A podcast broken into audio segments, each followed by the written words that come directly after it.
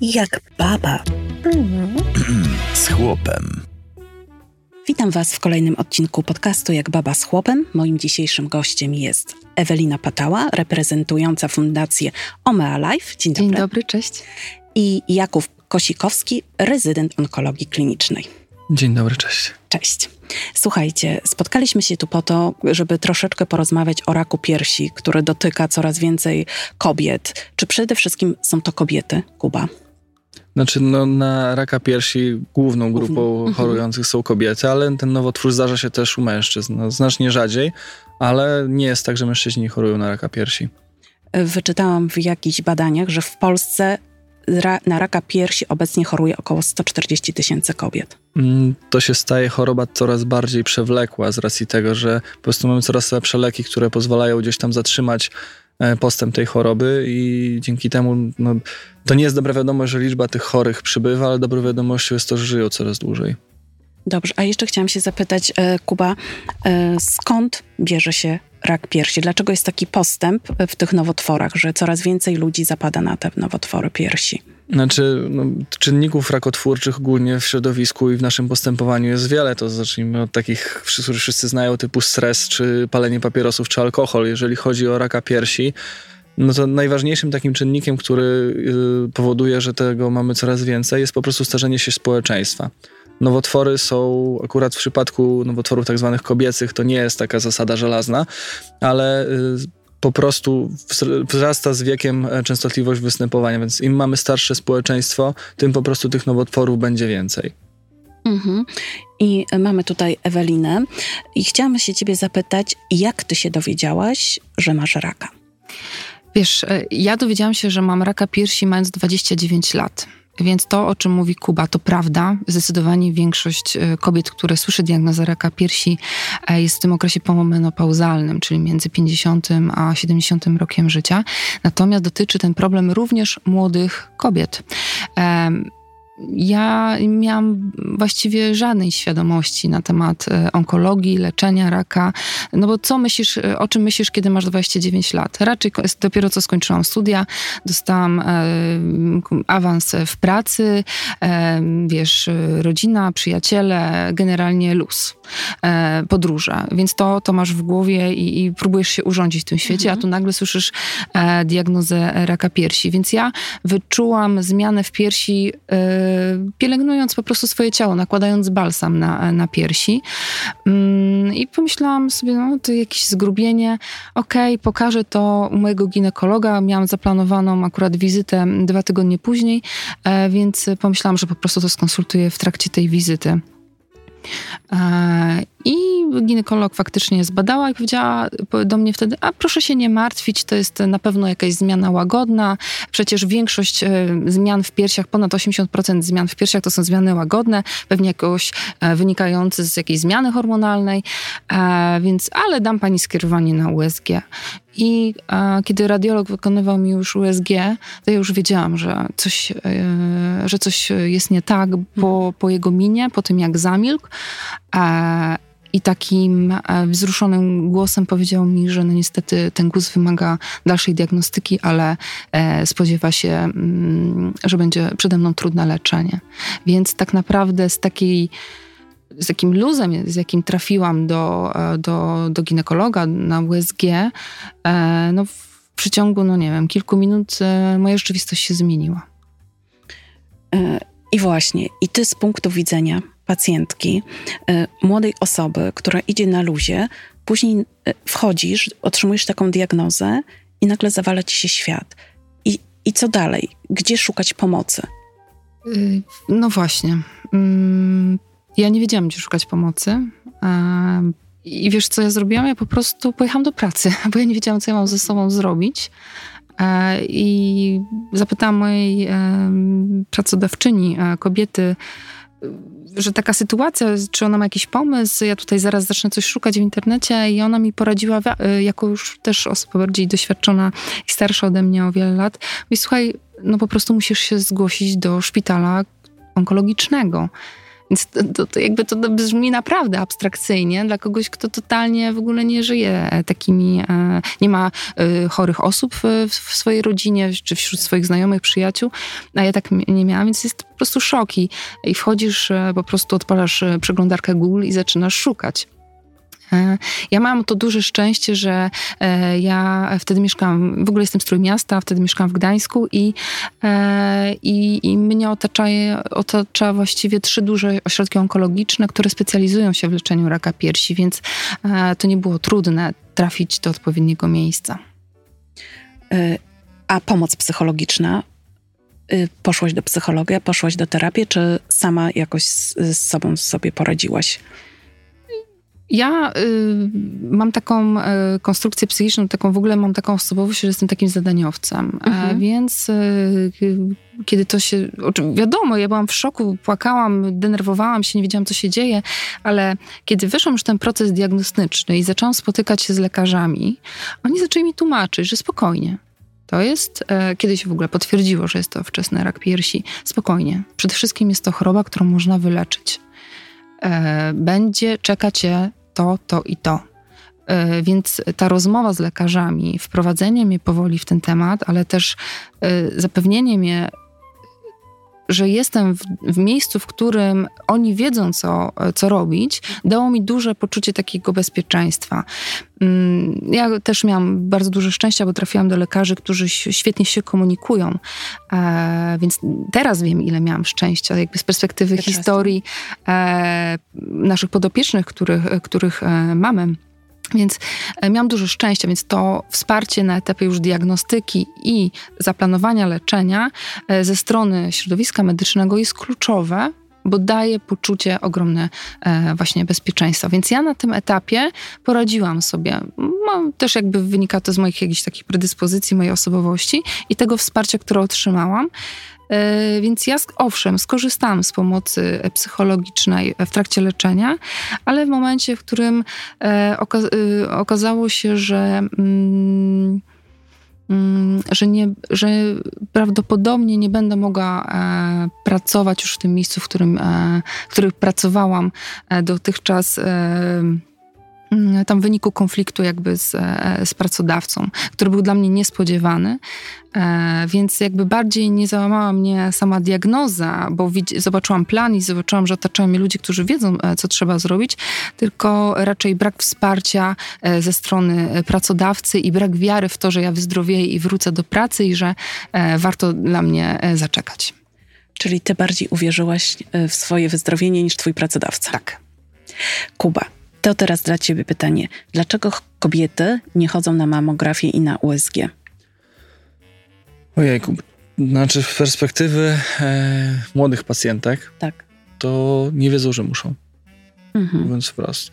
E, do 30 roku życia z wyboru badaniem jest USG. Warto było już robić po 20 roku życia, ale no, mówiąc wprost, tego nie uczą w szkole. Jak mama nie wie i nie przekaże, albo nie trafi się akurat na ginekologa, który powie, że na pewno trzeba. Pytanie też, ile z nich chodzi do ginekologów regularnie. E, który nie wyśle i nie powie, że trzeba, a ile jeszcze się to zastosuje, no to problem jest złożony. Więc tutaj, jeżeli chodzi o młode pacjentki, to one nie wiedzą, że trzeba. Jeżeli chodzi o pacjentki starsze, no to w Polsce pokutuje takie przekonanie, że lepiej nie wiedzieć. Tak, tak, bardzo często przekonanie. Nie pójdę na badania, bo jeszcze mi coś znajdą. A mhm. jak znajdą, to rak nie lubi noża, to lepiej niech tam nie zaczepiać. To są takie, no, można powiedzieć, wręcz przesądy. Ale też y, w przypadku raka piersi, czy w ogóle gineko- y, ginekologicznych nowotworów kobiecych, y, tu dotykamy trochę dwóch światów, bo oprócz tego, że jest to nowotwór, no to jest to kobiecość. To jest coś, co jest y, dla kobiet bardzo ważne. Y, kobiecość, seksualność. No nie oszukujmy się, w kulturze ludzkiej w ogóle ten biust jest takim mm, czymś ważnym, czymś eksponowanym jako i macierzyństwo i taka tożsamość kobiety jako, y, jako tutaj seksualność, y, to jak ona się czuje. Kobiety tak jakby patrzą na to z perspektywy, bo świadomość jest taka, że jeżeli wykryjemy akapiesie, trzeba tą pierś usunąć. Więc e, one tracą trochę grunt pod nogami, bo po pierwsze e, to jest choroba nowotworowa. To w mniemaniu publicznym jest, że to jest rak, to jest wyrok. A z drugiej strony one tracą istotny aspekt tak jakby własnej tożsamości i tego po prostu się boją z tego względu, bo to uderza tak jakby na kilka pól tego tożsamości y, takiej y, tej właśnie seksualnej, bycia matką, czasami y, po prostu takiego stricte zagrożenia życia. Więc y, pewne rzeczy też, które zmieniły się w systemie, czyli to, że przestano wysyłać zaproszenia na mammografię takie pisemne, e, spowodowały po prostu spadek zgłoszeń na mammografię, bo co innego, gdzieś zobaczy się baner pójść na mammografię, mhm. skończyłaś 50 lat, pójść na mammografię, czy gdzieś tam przeczyta się w telewizji, czy, czy w radiu słyszy, czy, czy w internecie, że pójść na mammografię, a co innego, kiedy przychodziło imienne zaproszenie. Pani Kowalska, ma pani tyle i tyle lat, zapraszamy na badanie tu i tu, e, nie potrzebuje pani skierowania, proszę zadzwonić na numer, się umówić. No niestety, ludzie są, ludzie po pierwsze się boją, a po drugie jednak jesteśmy leniwi, jak nie musimy, to nie chodzimy po lekarzach. Więc panuje takie przeświadczenie, że no ja przecież nic nie czuję, nic tu się nie dzieje, nic mnie nie boli, to, to po co mam iść? Gdzieś tam mhm. samemu szukać. A w momencie momencie, kiedy my tego pacjenta wyciągamy trochę, chodź, sprawdź się, będziesz miała spokój, wolną głowę, no to wtedy mamy lepsze efekty. No tego u nas niestety trochę w tym systemie profilaktycznym, nie tylko raka piersi, ale w ogóle wszystkich badań profilaktycznych brakuje. I Ewelina, do Ciebie pytanie. Ja bym chciała się zapytać o te kobiety z punktu widzenia e, fundacji, które się do Ciebie zgłaszają i jaka, jaką pomoc mogą od Was otrzymać. Mhm. No wiesz, e, e, nasza fundacja, e, ja założyłam fundację On My Life wspólnie z trzema przyjaciółkami, które poznałam w trakcie leczenia. Mhm. To były również młode dziewczyny mające zaledwie 30 lat, więc my razem stworzyłyśmy jakąś taką ekipę i się wspierałyśmy w trakcie leczenia. Mm, I więc my po tym postanowiłyśmy zrobić coś dobrego dla innych młodych dziewczyn, który przyjdzie zmierzyć się z tą diagnozą, e, by pokazać im na swoim przykładzie, ale też pokazać pewne mechanizmy, e, jak sobie poradzić z diagnozą, jak przejść przez ten trudny okres leczenia onkologicznego, pozostając aktywnym zawodowo, jeśli się chce, a my do tego gorąco zachęcamy, pozostając aktywnym rodzinnie, społecznie. Chodzi o to, żeby nie wycofywać się tych swoich ról, które pełnimy na co dzień, które lubimy. E, chodzi o to, żeby nadal e, uprawiać sport, spotykać się z przyjaciółmi, wyjeżdżać. Tylko trzeba wiedzieć, jak to zrobić, no bo sytuacja się trochę zmienia. Trochę nasz kalendarz dostosowuje się do terapii, do naszego samopoczucia.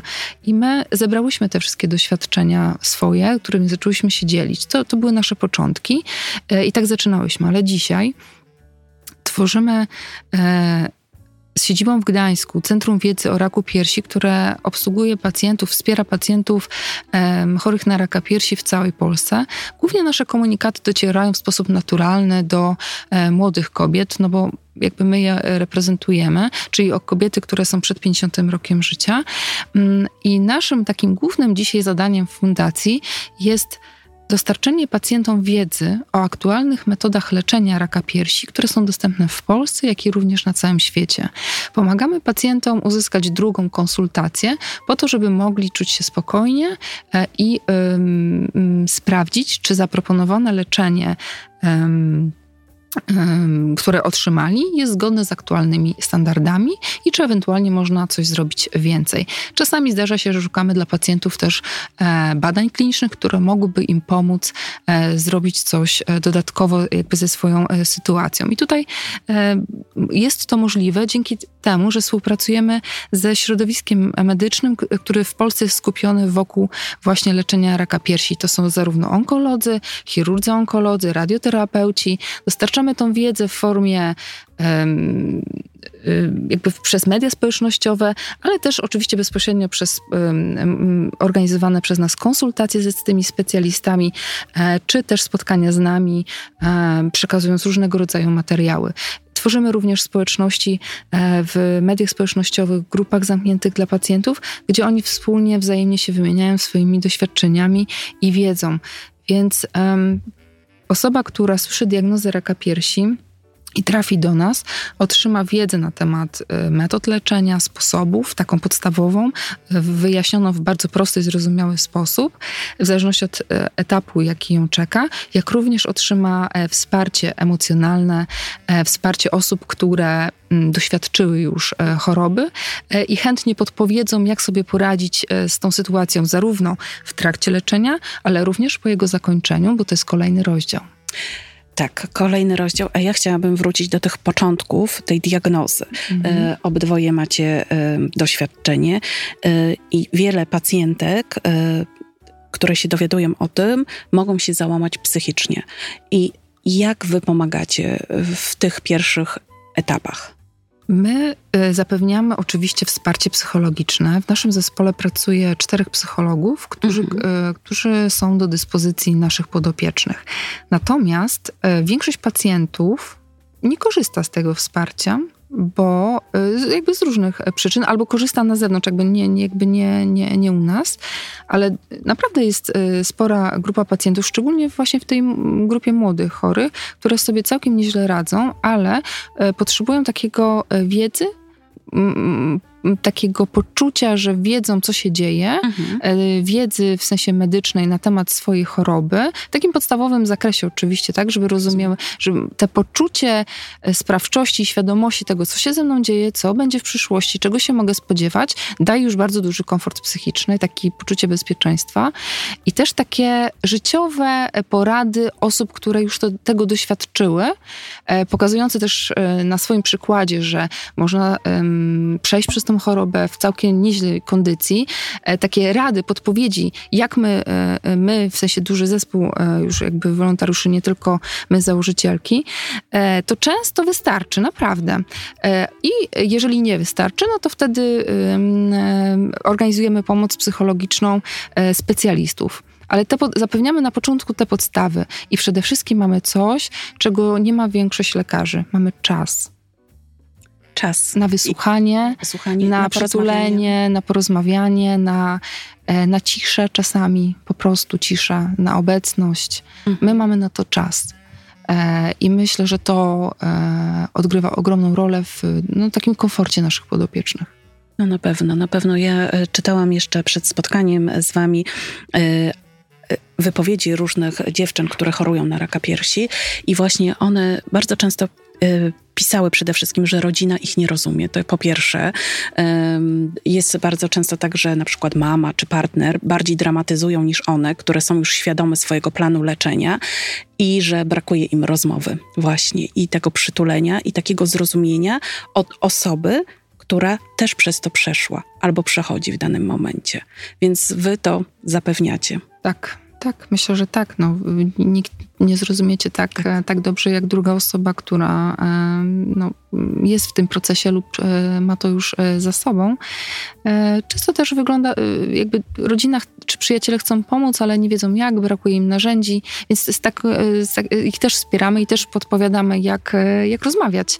Też tworzymy takie prelekcje właśnie dla, dla pracodawców, dla, dla zespołów w firmach, podpowiadając, jak na przykład rozmawiać z koleżanką, która jest w trakcie leczenia. No bo to, to jest wyzwanie. Fajne, fajne tak, taki... to jest wyzwanie dla nas wszystkich, mhm. dla, jak jesteśmy córkami, jak jesteśmy y, y, właśnie dla naszych mężów, partnerów, y, dla dzieci, to jest dla każdego wyzwanie, dlatego y, no, ogromna rola, myślę, że nas wszystkich, żeby, żebyśmy się uczyli, jak ze sobą rozmawiać. Bo przecież mamy problemy komunikacyjne tak po prostu w życiu, bez choroby. A tutaj proszę sobie wyobrazić, jak się sytuacja komplikuje, kiedy ktoś naprawdę choruje i to y, mierzy się z trudną, z trudną chorobą, która y, no, ma różne, y, różne etapy i różnie się może skończyć. Kuba, a teraz z Twojego punktu widzenia? Znaczy, tu jest jeszcze inny problem, e, który ja w swojej no, krótkiej, e, ale przygodzie zawodowej dostrzegłem i z tego względu ze znajomymi założyłem taki kanał, który nazywa się Onkologia na CITO, który ma trochę wypełnić lukę, mm, która wydaje mi się, że jest w systemie, a mianowicie ten moment, w którym pacjent zanim e, trafia do lekarza, bo coś się dzieje, ma podejrzenie nowotworu, ale zanim on będzie miał to rozpoznanie, on przeżywa taką odyseję, odyseję całą diagnostyczno-terapeutyczną niemalże, do momentu, kiedy trafi już na leczenie. I tak tutaj, jak wspominałaś, że jak miałaś już tą rozmowę z lekarzami, że będzie po kolei to, to, to, to, to, przykładowo, no to najpierw damy chemię, potem zoperujemy, potem będą leki, e, to ta pacjentka wie, co ją czeka. A taką z mojej perspektywy czarną dziurą jest ten moment od momentu, kiedy coś wymacałam w piersi, do momentu, kiedy dostanę na papierze, że to jest rak piersi. Mhm. I... Przepraszam, że ci przerwę, bo e, wtedy chyba u pacjentki pojawia się milion myśli, prawda? I idzie też do komputera, tak jak wspomniałaś Ewelina, i googluje. Tak, prawda? i często czyta, że umrze. Tak, i często czyta, że umrze. I właśnie tutaj Kuba I właśnie tutaj na tym onkologię na CITO trochę chcielibyśmy to załatać, bo wie, widzę po prostu z własnej perspektywy lekarza, który pracuje w poradni onkologicznej i, i tak jakby prowadzi te pacjentki od guzka w piersi przez mammografię po wysłanie na konsylium na leczenie. E, że tutaj też jest problem. To znaczy, bo to, co wszystko mówiłaś o tym, że lekarze nie mają czasu i tak dalej, rozmawiamy o pacjentkach, które już mają na czarno na białym, że mają raka, trafiają do lekarza i mają już jakąś tam informację, plan psychoonkologa i tak dalej. Mm, pierwsza taka dziura, którą mówiąc, będziemy się starali wypełnić, to jest ten moment, kiedy wymacam coś w piersi, pójdę do onkologa czy do ginekologa i żeby tak jakby wiedzieć, co będzie dalej, e, czy to, co już mamy, bo w momencie, kiedy badamy pacjentkę, coś wymacamy, wysyłamy na USG, na, na mammografię czy na rezonans, przychodzi nam wynik e, tam w skali, która określa prawdopodobieństwo, czy to jest zmiana złośliwa, czy niezłośliwa. My już tego pacjenta możemy ukierunkować na to, że proszę panią, nie mamy jeszcze pewności, ale może choroba być poważna, będziemy robić to, to i to. Po prostu ta pacjentka powinna od początku, może nie to, że od razu straszyć, że proszę panią, to na pewno będzie rak, bo to nie o to chodzi, mhm. tylko żeby wytłumaczyć, że proszę panią, zmiana jest podejrzana. Musimy wykluczyć. Zrobimy to, to i to. Jeżeli wyjdzie to, to, to, jeżeli to, to, to. Mamy kartę dealo, więc mamy jakiś horyzont czasowy, czyli do siedmiu tygodni będzie pani przykładowo wiedzieć wszystko i będzie już pani rozmawiała z, z konsylium, czy to jest do leczenia, czy ja pani wcześniej, jakie będzie leczenie, czy ja pani wcześniej powiem, że szanowna pani, zmiana niezłośliwa, proszę cieszyć się życiem dalej yy, i to zmartwienie pani odpada, kontrolujemy się w takim i takim follow-upie, że tu będziemy co tyle robić takie i takie badanie. E, tutaj jest ogromny problem tych pacjentek i w ogóle pacjentów onkologicznych, bo to nie tylko raka piersi, dotyczy, dotyczy wszystkich nowotworów, e, bo oni później mają tak, dostają wynik tomografu, odebrali, proszę się z tym zgłosić do lekarza. Lekarz będzie za tydzień czy dwa, a oni czytają, wrzucają opis w Google tak, i wychodzi, że rak. Mhm. Potem Zdarza się niestety tak, i ja uważam, że to jest kryminał, że pacjent w Polsce dostaje wynik histopatologii bez obecności lekarza. Wydaje pani sekretarka w kopercie, proszę podpisać ją w domu, sprawdza w Google rak. Potem y, dostaje mailem, ostatnio takiego pacjenta poznałem, który dostał mailem wiadomość, że ma nowotwór złośliwy i terminu lekarza za ileś tam. I oczywiście wrzucamy w Google i szukamy w internecie o co to chodzi. E, poznałem pacjentkę, która też dostała listem i ten list też, że tak powiem, miał przeboje i szedł trochę długo. E, I jak odebrała z, w końcu z poczty powtórne awizo, to się okazało, że tam jest rozpoznanie nowotworu złośliwego i już jakiś tam czas upłynął. Więc to są takie rzeczy, które no, nie powinny się wydarzyć, ale się wydarzają. Ale Więc to jest błąd jest, systemu jest, tutaj u nas to jest zdrowotnego? Błąd systemu, to bywa czasami brak empatii, to bywa po prostu czasami brak czasu. To jest złożone, to nie można powiedzieć, że to jest, mhm. w tym szpitalu to jest wina lekarza, w tym szpitalu to jest wina dyrektora, a tutaj to jest wina e, systemu, bo, bo coś tam. To jest problem, który w większości miejsc jest złożony i pacjentów dotyka bardzo, bo z perspektywy lekarza czy psychoonkologa to jest kolejny chory z takim samym czy podobnym nowotworem, czy to jest mój 20 rak piersi w tym miesiącu. A z perspektywy tej pacjentki to jest jej całe życie to jest jej przyszłość, jej praca, jej dzieci, jej mąż, partner, partnerka. E, to jest wszystko, jak ona sobie poradzi w pracy, czy będzie mogła do niej wrócić. Ona już w momencie, kiedy widzi, sobie zgoogluje, że ta zmiana w mammografii, bo zanim się dostanie do lekarza, jest podejrzana, tam powyżej 95%, e, że to jest zmiana złośliwa, no to ktoś będzie żył nadzieją, że to jest te 5%? Uspokoi się, że na pewno jestem tych 5%? No nie. Więc y, tutaj jest ogromne pole do popisu zarówno dla lekarzy y, i dla systemu, żeby była dostępność tego, żeby jednak pacjent te wyniki odbierał w, w towarzystwie lekarza, żeby on się dowiadywał od razu profesjonalnie, jaki jest dalszy plan, co będziemy robić, jak będzie wyglądała diagnostyka, bo tutaj mówiłaś, że trochę ci uspokoiło to, jak miałeś plan leczenia. Tak samo pacjent powinien mieć plan diagnostyki żeby wiedzieć, co, jeżeli wyjdzie to, to będzie to. Nie każdy tego potrzebuje, ale każdemu powinno się to zaproponować. Mhm. No i to, co mówiłem, elementarz, no nie może być tak, że pacjent odbiera gdzieś na korytarzu, podpisuje sekretarce, że odbiera hispat, otwiera koperta, tam jest rozpoznanie nowotwór złośliwy. No nie, jeżeli jest, odbieramy HISPA, słuchajcie, drodzy słuchacze i słuchaczki, niezależnie jaki nowotwór, zawsze domagajcie się tego, żeby wynik histopatologii wydał wam lekarz. Chociażby, żeby wam powiedział, że to jest zmiana niezłośliwa i proszę spokojnie czekać na swojego lekarza, albo odpowiedział na te kilka podstawowych pytań. Doktorze, wyszedł rak. No to co będzie dalej? Do kogo mam pójść? Czy mam się teraz martwić? Czy jak jest? Bo to, to naprawdę jest. Teraz dzięki tej karcie DILO, o ile ona wyrabia się w terminach, to naprawdę w ciągu dwóch miesięcy od momentu pojawienia się objawów możemy zacząć leczenie tak maksymalnie. Zdarza się naprawdę krócej, że to się zamyka w dosłownie kilku tygodniach czy miesiącu, że pacjent ma zrobione wszystko i zaczyna leczenie. Ale to też jest okres, kiedy on jest niepewny i i tutaj wydaje mi się, że fundacje z założenia zajmują się tymi pacjentami, którzy są już rozpoznani, rozpoznane. Mhm. A ci Czyli pacjenci... brakuje taki, jest taka luka, prawda? Jest luka, jest po prostu... Bo nam jest e, trudno dotrzeć do osób, które są na etapie diagnostyki, e, bo, bo oczywiście zgłaszają się do nas takie osoby, dzwonią, bo nie wiedzą, co mają zrobić i nie wiedzą gdzie, ale, e, ale zdecydowanie nam trudniej jest dotrzeć do... E, to jakby mówię. To nie dziwne, bo one nie szukają fundacji w tym mm. momencie pomocy. Tak, one szukają informacji, czy ja mam raka, czy nie. Tak, tak. tak. Ja mam dalej? zmiany, tak. nie wiem, mhm. birac 4 i co ja mam z tym dalej zrobić? Przykładowo, mm. bo tak napisało na wyniku, więc ja googluję, co to jest birac, no bo skąd mam wiedzieć? Mm. Słuchajcie, a powiedziałeś, Kuba, taką, takie słowa, które mi utkwiły. To jest na przykład moja 20 pacjentka i do fundacji zgłasza się dużo pacjentek y, i do was lekarzy. Czy jest coś takiego, jak zobojętnienie y, lekarza albo no wiesz, to już jest twój chleb powszedni. Czy to zależy też od człowieka? Znaczy, to na pewno zależy od człowieka, ale to jest w ogóle problem, który dotyczy onkologii na całym świecie i moim zdaniem za mało się o tym mówi chociażby na studiach medycznych, za mało się o tym mówi przy wyborze specjalizacji. E, I, I to wpływa bezpośrednio na pacjentów, że te zasoby lekarzy, onkologów w poszczególnych specjalności są troszkę za małe, znaczy troszkę za małe, nie nadążają za potrzebami, a wynika to z tego, że przykładowo trafia pacjent do chirurga z wyrostkiem, ma zoperowany wyrostek, za jakiś czas ma kontrolę yy, w poradni i kończy swoją przygodę z tym chirurgiem. W przypadku onkologii no jest trochę inaczej. Ta pacjentka siłą rzeczy, nawet jak człowiek by nie był obojętny i starał się, bo to też powiem wprost, nie można każdego pacjenta traktować jak rodziny, bo by człowiek zwariował. To, no tak, to, to nie da się. To pewne zobojętnienie musi być, aczkolwiek zobojętnienie nie odbiera pacjentowi praw, ani nie upoważnia do braku empatii. To to jest, żeby zobojętnienie może być na jego losy, żeby tam z nim razem nie płakać, ale nie powinno to powodować tego, że jesteśmy dla tego pacjenta wręcz bezduszni.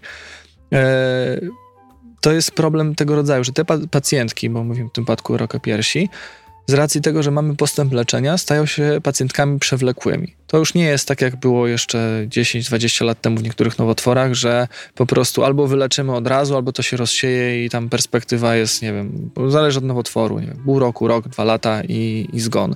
W tej chwili dzięki nowym lekom, dzięki temu, że medycyna idzie do przodu i pojawiają się te kolejne terapie celowane, pacjenci e, z różnymi nowotworami, no w tym wypadku z piersią, żyją długo, bo pojawiają się kolejne linie leczenia. Zrobiliśmy operację, zrobiliśmy radioterapię, daliśmy przykładowo chemioterapię czy hormony, no nie podziałało, to teraz możemy dać to, teraz możemy dać to. Zależnie od tego, co nowotwór, jakie będzie miał receptory, jaki tam typ, bo tu nie chcę Państwa zanudzać, ani słuchaczy, ale generalnie pojawiają się te kolejne linie leczenia, które pozwalają, jak przestaje to działać, to dajemy to następne. No i siłą rzeczy, jeżeli taka pacjentka przyjdzie do tego onkologa 5 lat, co najpierw na przykład co 2-3 tygodnie, tam co, co miesiąc, bo tak wypada chemia, później na jakiś program lekowy co 3 tygodnie, na przykład przez rok czy dwa, no to siłą rzeczy my do tego pacjenta, nawet jeżeli się z nim nie zaprzyjaźniamy, no to poznajemy. Jakaś więź powstaje chociażby takiego przyzwyczajenia, że to jest mój pacjent.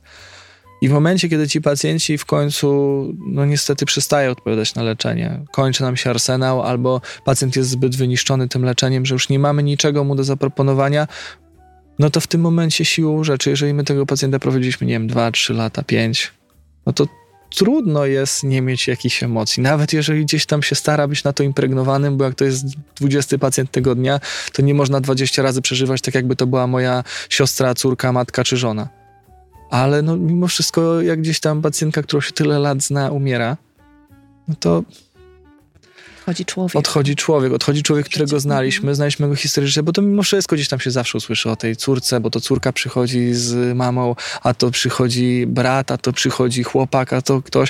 I zawsze jakaś ta rodzina się pojawia. E, i niestety wydaje mi się, że o tym się mówi za mało i za mało jest takiego wsparcia dla lekarzy w tym, e, takiego z urzędu, które gdzieś powinno być systemowo przewidziane. I wydaje mi się, że to jest niestety jedna z przyczyn tego, że ludzie albo rezygnują z onkologii, albo wręcz jej nie wybierają, bo tam kwestie finansowe, szpitale, szpital, nie szpital, poradnia, brak prywaty, to jest jedno. Ale to, że po prostu z racji samego, jak wygląda onkologia na całym świecie, e, no jest to psychicznie po prostu trudna specjalizacja. A Ewelina, ja Ciebie też zapytam, czy do Was, do fundacji też zgłaszają się te kobiety, które już wiedzą, że e, nie mają szans na dalsze leczenie? Tak, y, pytasz mnie o e, pacjentki e, z bardzo zaawansowaną tak. postacią, której lekarze powiedzieli, że medycyna nie ma już im nic do zaproponowania o tak, takiej tak. sytuacji. Tak. Mhm. Oczywiście, tak, oczywiście. I tutaj e, nie ukrywam, że Magda, z którą e, prowadzę fundację, zwykle to ona otacza opieką, e, szczególnie właśnie chore, które są w takiej sytuacji, e, bo, bo na przestrzeni lat wypracowała pewne narzędzia z psychologami, e, jak pomóc. I tak pomagamy zarówno pacjentkom z wczesnym rakiem piersi, jak i z jego zaawansowaną postacią, takiej przewlekłej postaci, z którą żyją, normalnie funkcjonują, ale również w sytuacji, w których jest naprawdę trudno. I tutaj jest bardziej walka o zabezpieczenie bólowe, o to, żeby mm, miło spędzić dzień, e, żeby pójść na kawę, mm, albo żeby napisać do kogoś SMS-a. E, jasno, że tak. Takie pacjentki, które już wiedzą, że to koniec, to właśnie chciałam się zapytać, czy one potrzebują takiej zwykłej kawy, rozmowy, napisać do kogoś SMS-a, e, czy już są tak bardzo skupione na swoim odejściu, czy to też zależy od człowieka? Oczywiście zależy, natomiast mhm. ja myślę, że wielu pacjentów e, wypiera to tak, że, że gdzieś tam się zbliża już ten moment. Mimo wszystko gdzieś tam zawsze żyją nadzieją, nawet jak jest ciężko. Więc, a nie ma sensu udowadniać im, czy jakby przekonywać, że to już jest jakby naprawdę trudno. Więc jakby jakby. Um, to jest, to jest bardzo trudne i to jest bardzo delikatna e, przestrzeń, i każdy pacjent, myślę, potrzebuje czegoś innego, innych komunikatów. Więc to jest w ogóle bardzo trudne. E, to jest tak jak chodzenie po polu minowym, po prostu nie wiesz, co, e, co zadziała, co nie, ale oczywiście nabierając jakieś tam doświadczenia, e, robimy to coraz lepiej. Mm, więc jakbym miała tak powiedzieć w dwóch zdaniach, czego potrzebuje osoba, która jest w bardzo trudnej sytuacji i na przykład jest już na przykład w hospicjum albo dostaje opiekę taką hospicyjną w domu, no to najważniejsze e, to jest po prostu poświęcenie e, czasu tej osobie, e, nie wiem, zrobienie czegoś fajnego do jedzenia, na co ma ochotę. W ogóle no, zrobienie dla niej to, na co ona ma ochotę. Posłuchanie wspólnie fajnej muzyki, którą na przykład lubi. No nie wiem, uczenie jakiegoś filmu. No takie zależy od osoby, ale generalnie czas i obecność to jest coś, co możemy, e, najcenniejszego, co możemy dać tej osobie, ale również sobie, bo przecież jak tej osobie nam zabraknie, to chcemy mieć w pamięci, w sercu e, tą osobę i zapamiętać ją po prostu e, najcieplej jak potrafimy. Więc ten ważny czas odchodzenia jest ważny nie tylko dla tej osoby, która się zmaga z chorobą, ale również dla tej osoby, która zostaje. Pięknie powiedziane i ma to bardzo głęboki sens. A ja chciałabym też, żeby ta nasza rozmowa nie była aż taka smutna, bo słyszałam, y, moja koleżanka też bardzo poważnie y, choruje na raka. Y, słyszałam, wiem, że ona też już jest, ma tak wypracowane to w sobie, że też się żartuje z tego, też się śmieje. I ja chciałam wam powiedzieć, czy jak przychodzą do was pacjenci, czy oni też zarażają humorem, czy jest już tak całkowicie czarno. Znaczy to zależy od pacjenta, bo są tacy, mhm. którzy po prostu drą łacha z tego raka, mówiąc tak bardzo obrazowo. E, albo wchodzą i co, zdziwiony doktor, że jeszcze żyje.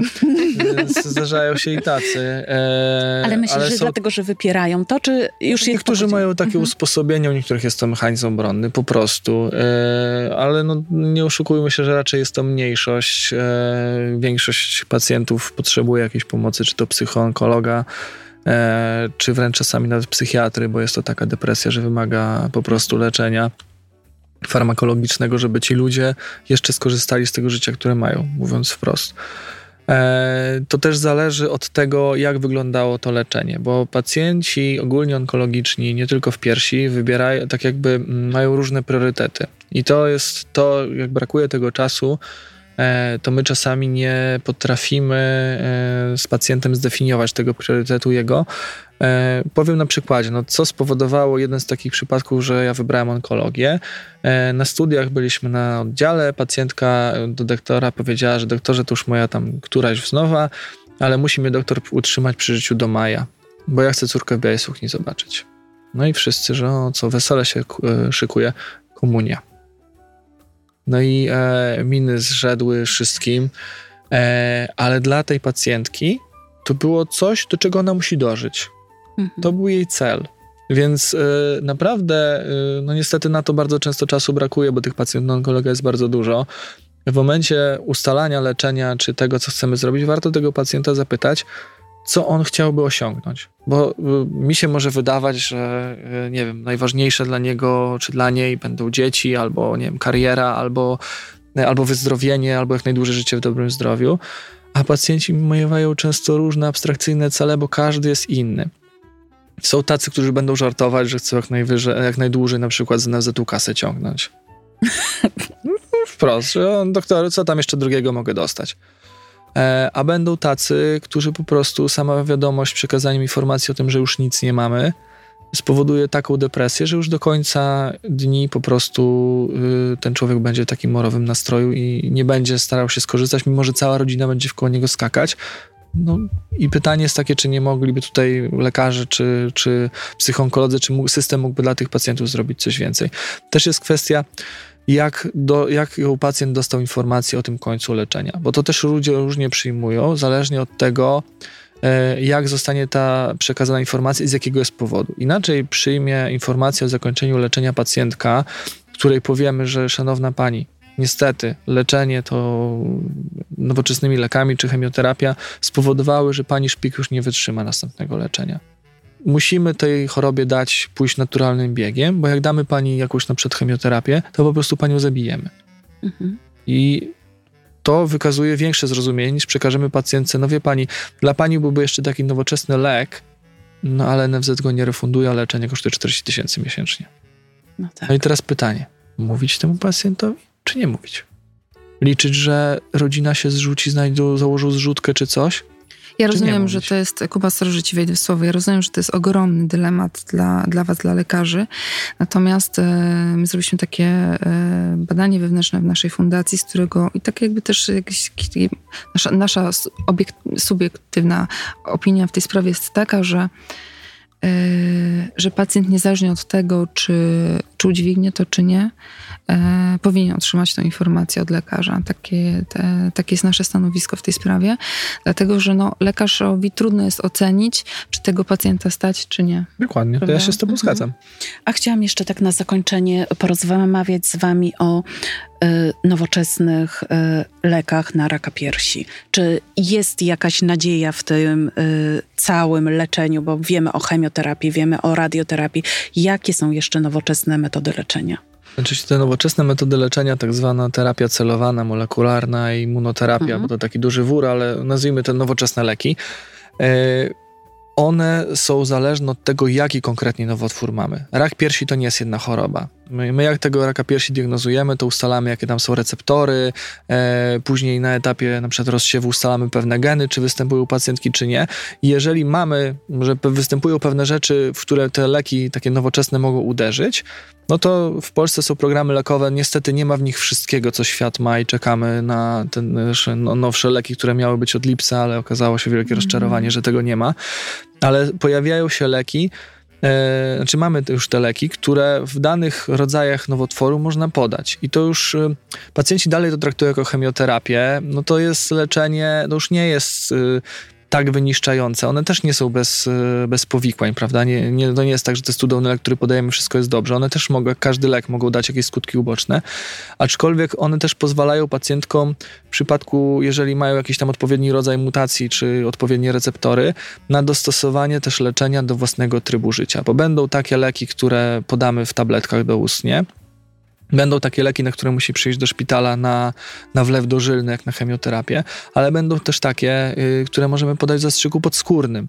Mhm. I y, to wszystko pozwala, y, jeżeli jest taki zespół, pacjent y, ma ustalone leczenie w tych punktach, tak zwanych breast cancer units, czyli miejscach, które zajmują się typowo rakiem piersi i mają wszystko i mogą to leczenie ustalić, które pacjent może dostać później bliżej miejsca zamieszkania, ale ten topowy ośrodek mu ustala, to można dobrać pod priorytety pacjenta to, o czym rozmawialiśmy, to, czy ona na przykład jest aktywna zawodowo i czy ona może sobie pozwolić na to, żeby co trzy tygodnie przyjechać na y, zastrzyk, który przez to się wydłuży, czy może ona by wolała na przykład dostać podskórny, bo wtedy dostanie szybciej niż y, taką kroplówkę i szybciej będzie mogła wyrzucić do pracy, a może będzie na przykład chciała codziennie brać tabletkę i przyjeżdżać tylko na kontrolę, zrobić badania i wtedy y, po prostu tak jakby traci tego mniej czasu, to leczenie inaczej.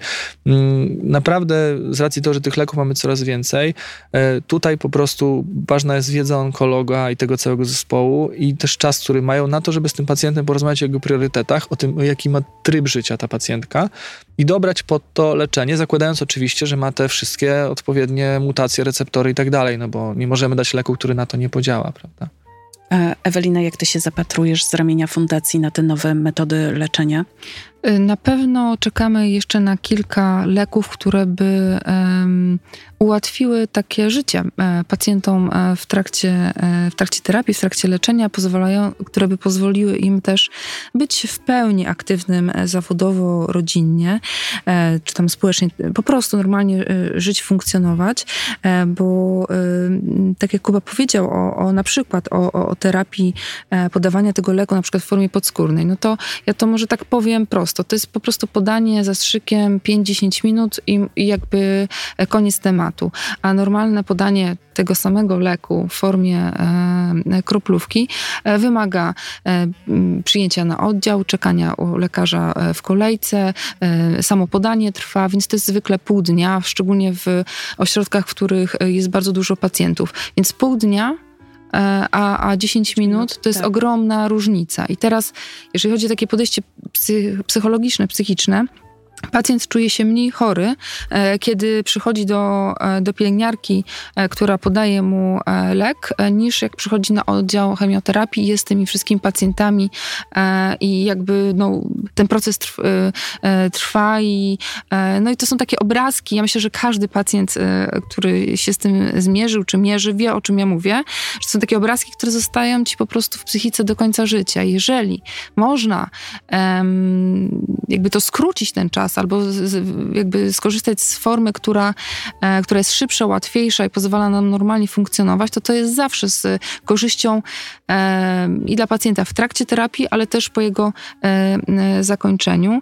Także mm, nie mamy dostępu we wszystkich wskazaniach właśnie do, do takiej formy podania leków. Nie mamy też leków jeszcze e, refundowanych e, u pacjentek z, mm, z większym ryzykiem e, nawrotu choroby, szczególnie pacjentek z rakiem piersi hormonozależnym, czy też wspomnianych u pacjentek z mutacjami w genie BRCA. Ale to nie jest tak, że jest źle, bo faktycznie z roku na rok wzrasta ilość terapii, które są dostępne, które są refundowane. To nie jest tak, że się nic nie zmienia, więc to też trzeba docenić i jakby podkreślić. Natomiast jeszcze jest kilka e, przed nami zmian istotnych z punktu widzenia pacjenta, które pomogłyby nam normalnie żyć, funkcjonować e, i cieszyć się życiem że to jest też w ogóle taki trend światowej onkologii, który do Polski y, też dochodzi i mam nadzieję, że za mojego życia stanie się standardem za, za życia zawodowego, y, to to, że onkologię przenosi się pomału z oddziałów na rzecz ambulatorium i takiej chemii dziennej, czyli już nie robimy tak, y, przynajmniej tam, gdzie można, bo nie wszystko, każde leczenie tak można zastosować, ale jeżeli chodzi o to leczenie tak zwane systemowe, czyli część chemioterapii, czy te takie właśnie terapie celowane, idzie się w kierunku tego, żeby pacjenta nie przyjąć y, badania, dzień poleży, następny dzień podajemy, następny dzień wypis, on traci trzy dni, tylko rano przychodzi, robi badania, przychodzi do lekarza, lekarz ogląda wyniki, decyzja podajemy, nie podajemy, odsuwamy. Pacjent tego samego dnia dostaje, tego samego dnia wychodzi, czyli zamiast trzech dni, tak jak tu koleżanka powiedziała, traci pół dnia. No tam ten z zastrzykiem to było, to, tym podskórnym to było uproszczenie, no bo też musimy te badania Tak, przejrzeć i tak, pacjenta wiadomo, zobaczyć, wiadomo. ale wiadomo, będzie to na pewno taka tak zwana chemia dzienna, czy wręcz ambulatoryjna, po prostu jest dla pacjentów oszczędnością czasu. A jeżeli mówimy o pacjentach, którzy są e, często w takim już leczeniu paliatywnym, no to ten czas jest dla nich najważniejszym zasobem. Więc jeżeli on zamiast trzech dni w szpitalu może spędzić pół, no to róbmy wszystko, żeby spędzał pół. I na koniec takie może podsumowanie e, po tym, co wy powiedzieliście i chciałabym, żebyście jeszcze i Kuba i Ewelina powiedzieli na koniec, bo ja powiem od siebie, z tego co usłyszałam, że rak to nie wyrok. Oczywiście, że Prawda? nie. y, Rak to diagnoza. Rak to diagnoza. Mhm. Zdecydowanie to jest jakiś etap w życiu, który trwa i, e, i może minąć. I badajmy się. Tak, ja, za, Zdecydowanie. Zdecydowanie. ja zachęcam wszystkie panie, mówię, po 20 roku życia USG, e, później po 30 roku mammografia. E, Warto, zwłaszcza jeżeli w rodzinie był wywiad. Dziękuję ślicznie. Moimi gośćmi byli Ewelina Patała, reprezentująca Fundację Omea Life i Jakub Kosikowski, rezydent onkologii klinicznej. Dziękuję Bardzo ślicznie. dziękujemy. Bardzo dziękuję. Jak baba. Z chłopem.